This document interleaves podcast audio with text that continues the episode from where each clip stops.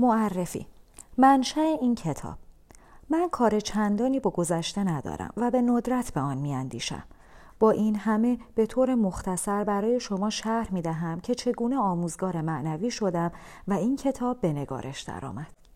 تا سیومین سال زندگیم پیوسته در حالت نگرانی و گذراندن دوره های پراکنده ای از افسردگی همراه با تمایل به خودکشی به سر می بردم. اکنون در این باره چنین احساسی دارم که گویی در مورد زندگی کسی دیگر یا زندگی پیش از زندگی کنونیم صحبت می کنم. چند شب پس از تولد 29 سالگیم نیمه شبی با حس وحشتی مطلق از خواب بیدار شدم. چندین بار پیش از این نیز با چنین احساسی از خواب پریده بودم. اما این بار شدت وحشت بیش از دفعات گذشته بود. سکوت شب، خطوط نامشخص لوازم منزل در اتاق تاریک، آوای دوردست قطاری در حال گذر، همه بیگانه، خسمانه و کاملا بیمعنا می نمود.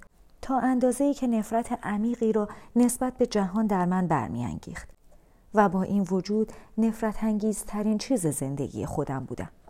فایده ادامه زندگی با این بار بدبختی چه بود؟ چرا باید به این تلاش بیوقفه ادامه می‌دادم؟ می توانستم میل عمیق به نابودی و وجود نداشتن را که اکنون نیرومندتر از میل غریزی به ادامه زندگی بود احساس کنم. دیگر نمی توانم با خودم زندگی کنم. این فکری بود که پیوسته در ذهنم تکرار می شد. سپس ناگهان به غیرعادی بودن این فکر آگاه شدم. من یکی هستم یا دوتا؟ اگر نمی توانم با خودم زندگی کنم پس ما باید دوتا باشیم. من و خودی که من نمی توانست با او زندگی کنم. فکر کردم شاید تنها یکی از این دو واقعی است. چنان از این ادراک عجیب غرق در حیرت شدم که ذهنم متوقف شد. کاملا آگاه بودم اما دیگر فکری نبود.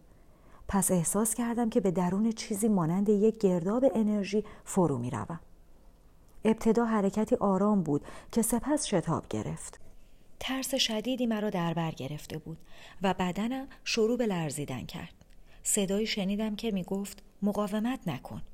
گویی این صدا از درون سینه هم برمیخواست. می توانستم احساس کنم که درون خلعی مکیده می شوم. احساس می کردم که خلع درون من است نه در بیرون. ناگاه دیگر ترسی نبود و گذاشتم که به درون آن خلع فرو روم. بعد از آن را اصلا به یاد ندارم. با آواز پرندهی که از بیرون پنجره به گوش می رسید بیدار شدم. پیش از آن هرگز چنین صدایی را نشنیده بودم. چشمانم همچنان بسته بود و تصویر الماس گرانبهایی را می دیدم. آری اگر الماس می توانست صدایی داشته باشد باید چنین می بود. چشمانم را گشودم. نخستین پرتو سپیددم از میان پرده ها گذر می کرد. بدون اینکه اندیشه ای از ذهنم بگذرد احساس کردم می‌دانم در نور چیزی نامتناهی تر از آنچه ما درک می کنیم وجود دارد. آن درخشندگی ملایمی که از پرده ها عبور می کرد خود عشق بود. اشک به چشمانم آمد. از جا بلند شدم و در اتاق قدم زدم. اتاق را شناختم. با این حال می دانستم که پیش از این هرگز آن را به راستی ندیده بودم. همه چیز تازه و بکر می نمود. گویی همان لحظه موجودیت یافته بود. مداد، بطری خالی و اشیا را یک به یک بر می داشتم و از زیبایی و سرزندگی همه آنها غرق شگفتی می شدم. آن روز با حیرتی محض از اعجاز حیات بر روی زمین قدم زنان شهر را گشتم. مانند آنکه تازه به دنیا آمدم. پنج ماه بعد را بی وقفه در حالتی از آرامش و سعادتی ژرف به سر بردم. پس از آن شدت این حالت کاهش یافت یا شاید این گونه به نظر می رسید. زیرا به صورت حالت طبیعی من درآمده بود. کارهایم را همچنان انجام می دادم با وجود آنکه می دانستم چیزی به آنچه دارم نمی افزاید. البته می دانستم که ماجرایی بی نهایت پر اهمیت برایم روی داده. اما به هیچ رو قادر به درک آن نبودم.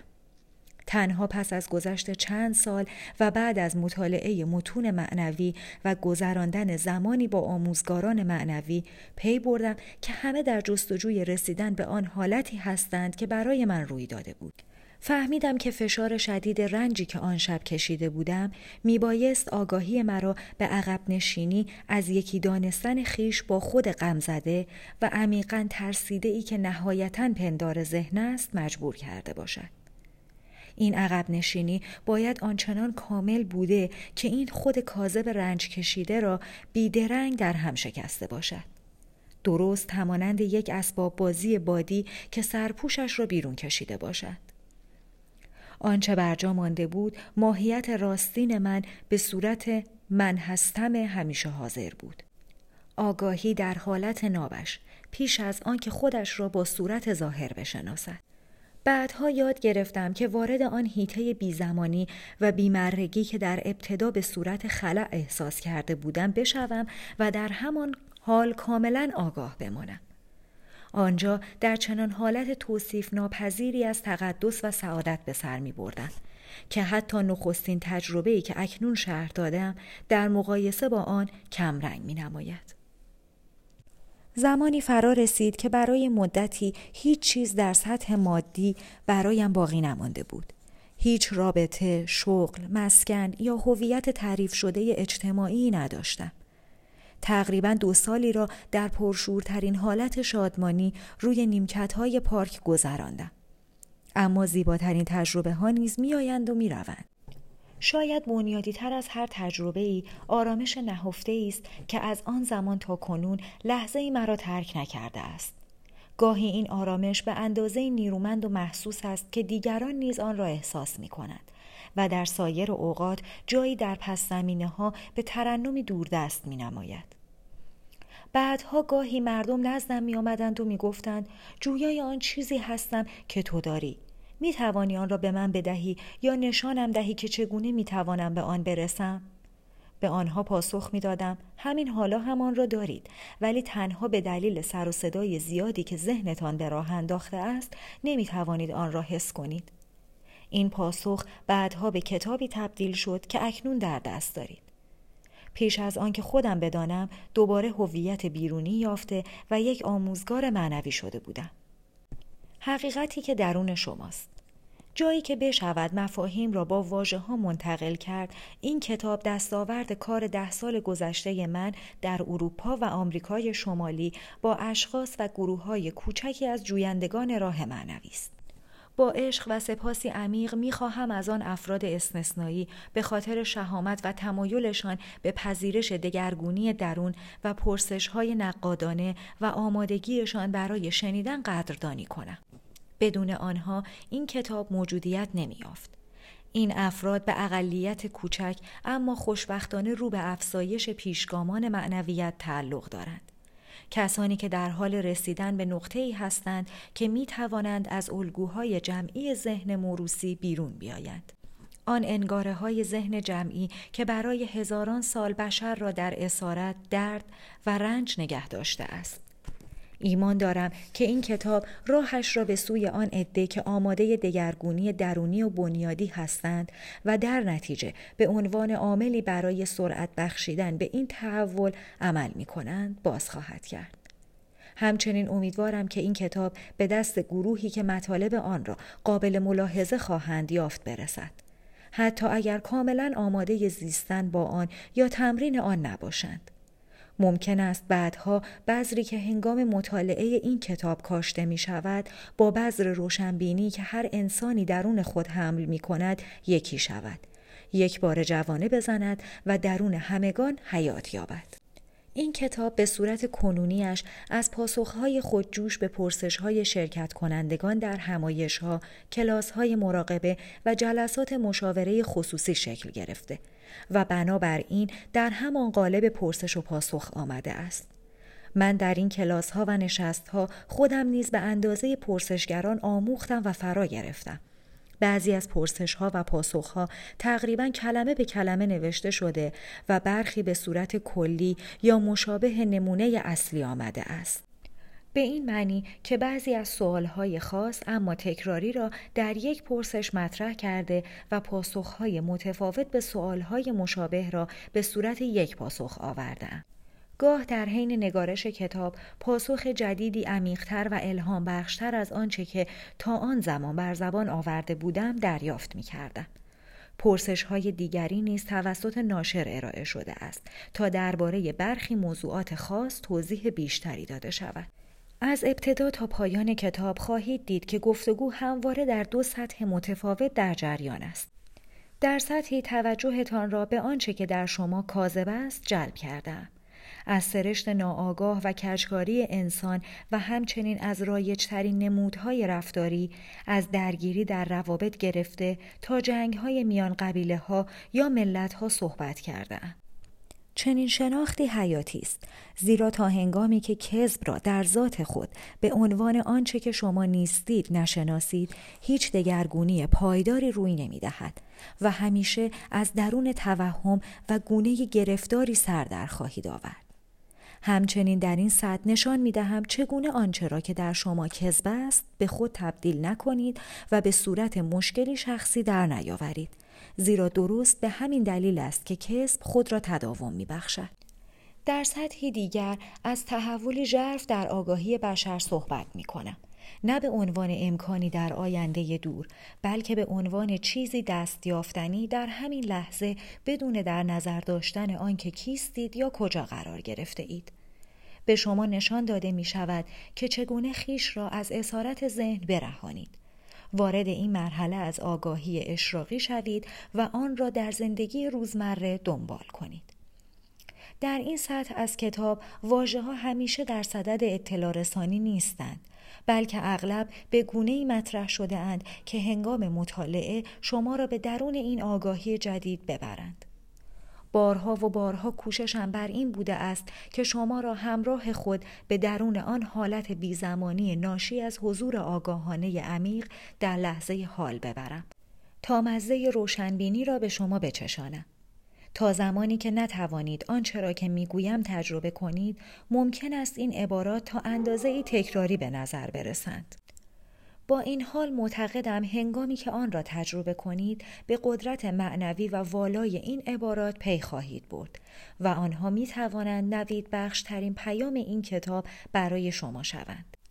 افسون بر این از آنجا که هر کس بذر روشنبینی را در درون خود دارد اغلب دانای پنهانی را که در ورای تفکر کننده درون شما به سر می‌برد مخاطب قرار دادم. آن خیشتن عمیقی که بیدرنگ حقیقت معنوی را تشخیص می دهد. با تاثیرگذاری آن به ارتعاش در می آید و از آن نیرو می گیرد. نماد درنگ که در پی برخی از عبارات آمده است پیشنهاد می کند که خواندن را برای چند لحظه متوقف سازید. ساکت شوید و حقیقت آنچه را گفته شده است احساس و تجربه کنید.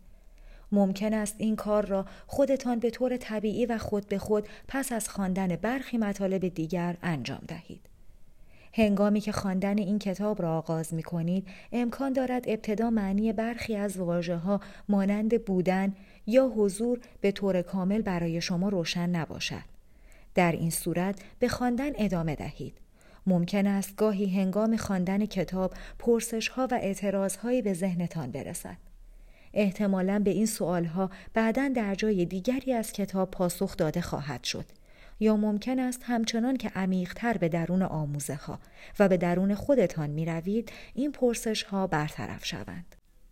تنها با ذهنتان نخوانید بلکه هنگام خواندن مطالب کتاب مراقب هر احساس، واکنش و حس شناختی از جرفای درونتان باشید. نمی توانم از هیچ حقیقت معنوی سخن بگویم که خود در اعماق وجودتان پیشا پیش آن را ندانسته باشید.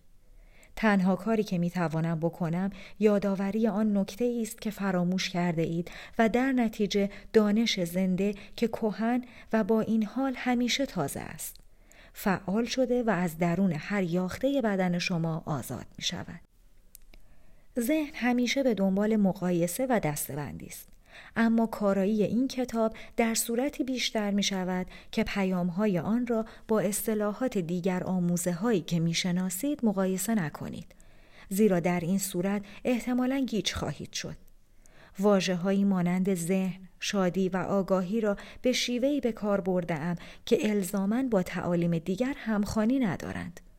به هیچ واژه‌ای نچسبید آنها فقط گام نشانه هایی هستند که بیدرنگ باید پشت سر گذاشته شوند هرگاه که از سخنان حضرت مسیح بودا مطالب کتاب دوره معجزات یا آموزه های دیگر نقل قول کردم برای مقایسه نبوده بلکه به منظور جلب توجه شما به ماهیت یکتای این تعالیم معنوی است که به اشکال مختلف آمدهاند. برخی از این اشکال مانند آموزه های ادیان کهن به اندازه با موضوعات فرعی درآمیختهاند که مفهوم ماهیت معنوی آنان تقریبا به طور کامل از دست رفته است. بنابراین مفاهیم ژرفشان تا حد زیادی قابل درک نیست و قدرت دگرگون کننده آنها از بین رفته است. با نقل مطالبی از ادیان کهن یا دیگر آموزه های معنوی و مذهبی در پی آشکارتر نمودن مفاهیم ژرفی که در خود دارند هستم تا به این ترتیب نیروی دگرگون کننده آنها را بازیابم. به ویژه برای آن گروه از خوانندگانی که طرفدار این ادیان و تعالیمشان هستند. روی سخنم با آنهاست. برای یافتن حقیقت نیازی نیست که به جای دیگری رجوع کنید. اجازه دهید به شما نشان دهم که چگونه می توانید عمیقا به درون آنچه پیشاپیش در اختیارتان هست بروید. با این حال نهایت کوشش من بر این بوده است که تا حد امکان از اصطلاحات بیطرفانه ای استفاده کنم تا طیف گسترده تری از مردم را در برگیرد. می توان این کتاب را تکرار امروزینی از تعالیم بیزمان معنوی که جوهر تمامی ادیان است فرض کرد. مطالب این کتاب از منشأ بیرونی حاصل نشده بلکه از حقیقت درون نشأت گرفته. از این رو دارای هیچ فرضیه یا گمانه ای نیست. از تجارب درونی صحبت کرده ام و اگرچه گاه با بیانی محکم سخن گفته ام تنها برای عبور از لایه های زخیم مقاومت ذهنی بوده است. تا به آنجا برسیم که شما همه چیز را پیشا پیش. همان گونه که من می دانم. جایی که حقیقت هنگامی که شنیده شود شناخته می شود. آنگاه احساسی از ستایش و اوج سرزندگی به شما دست خواهد داد. مانند اینکه ندایی در درونتان می‌گوید آری می‌دانم که این حقیقت است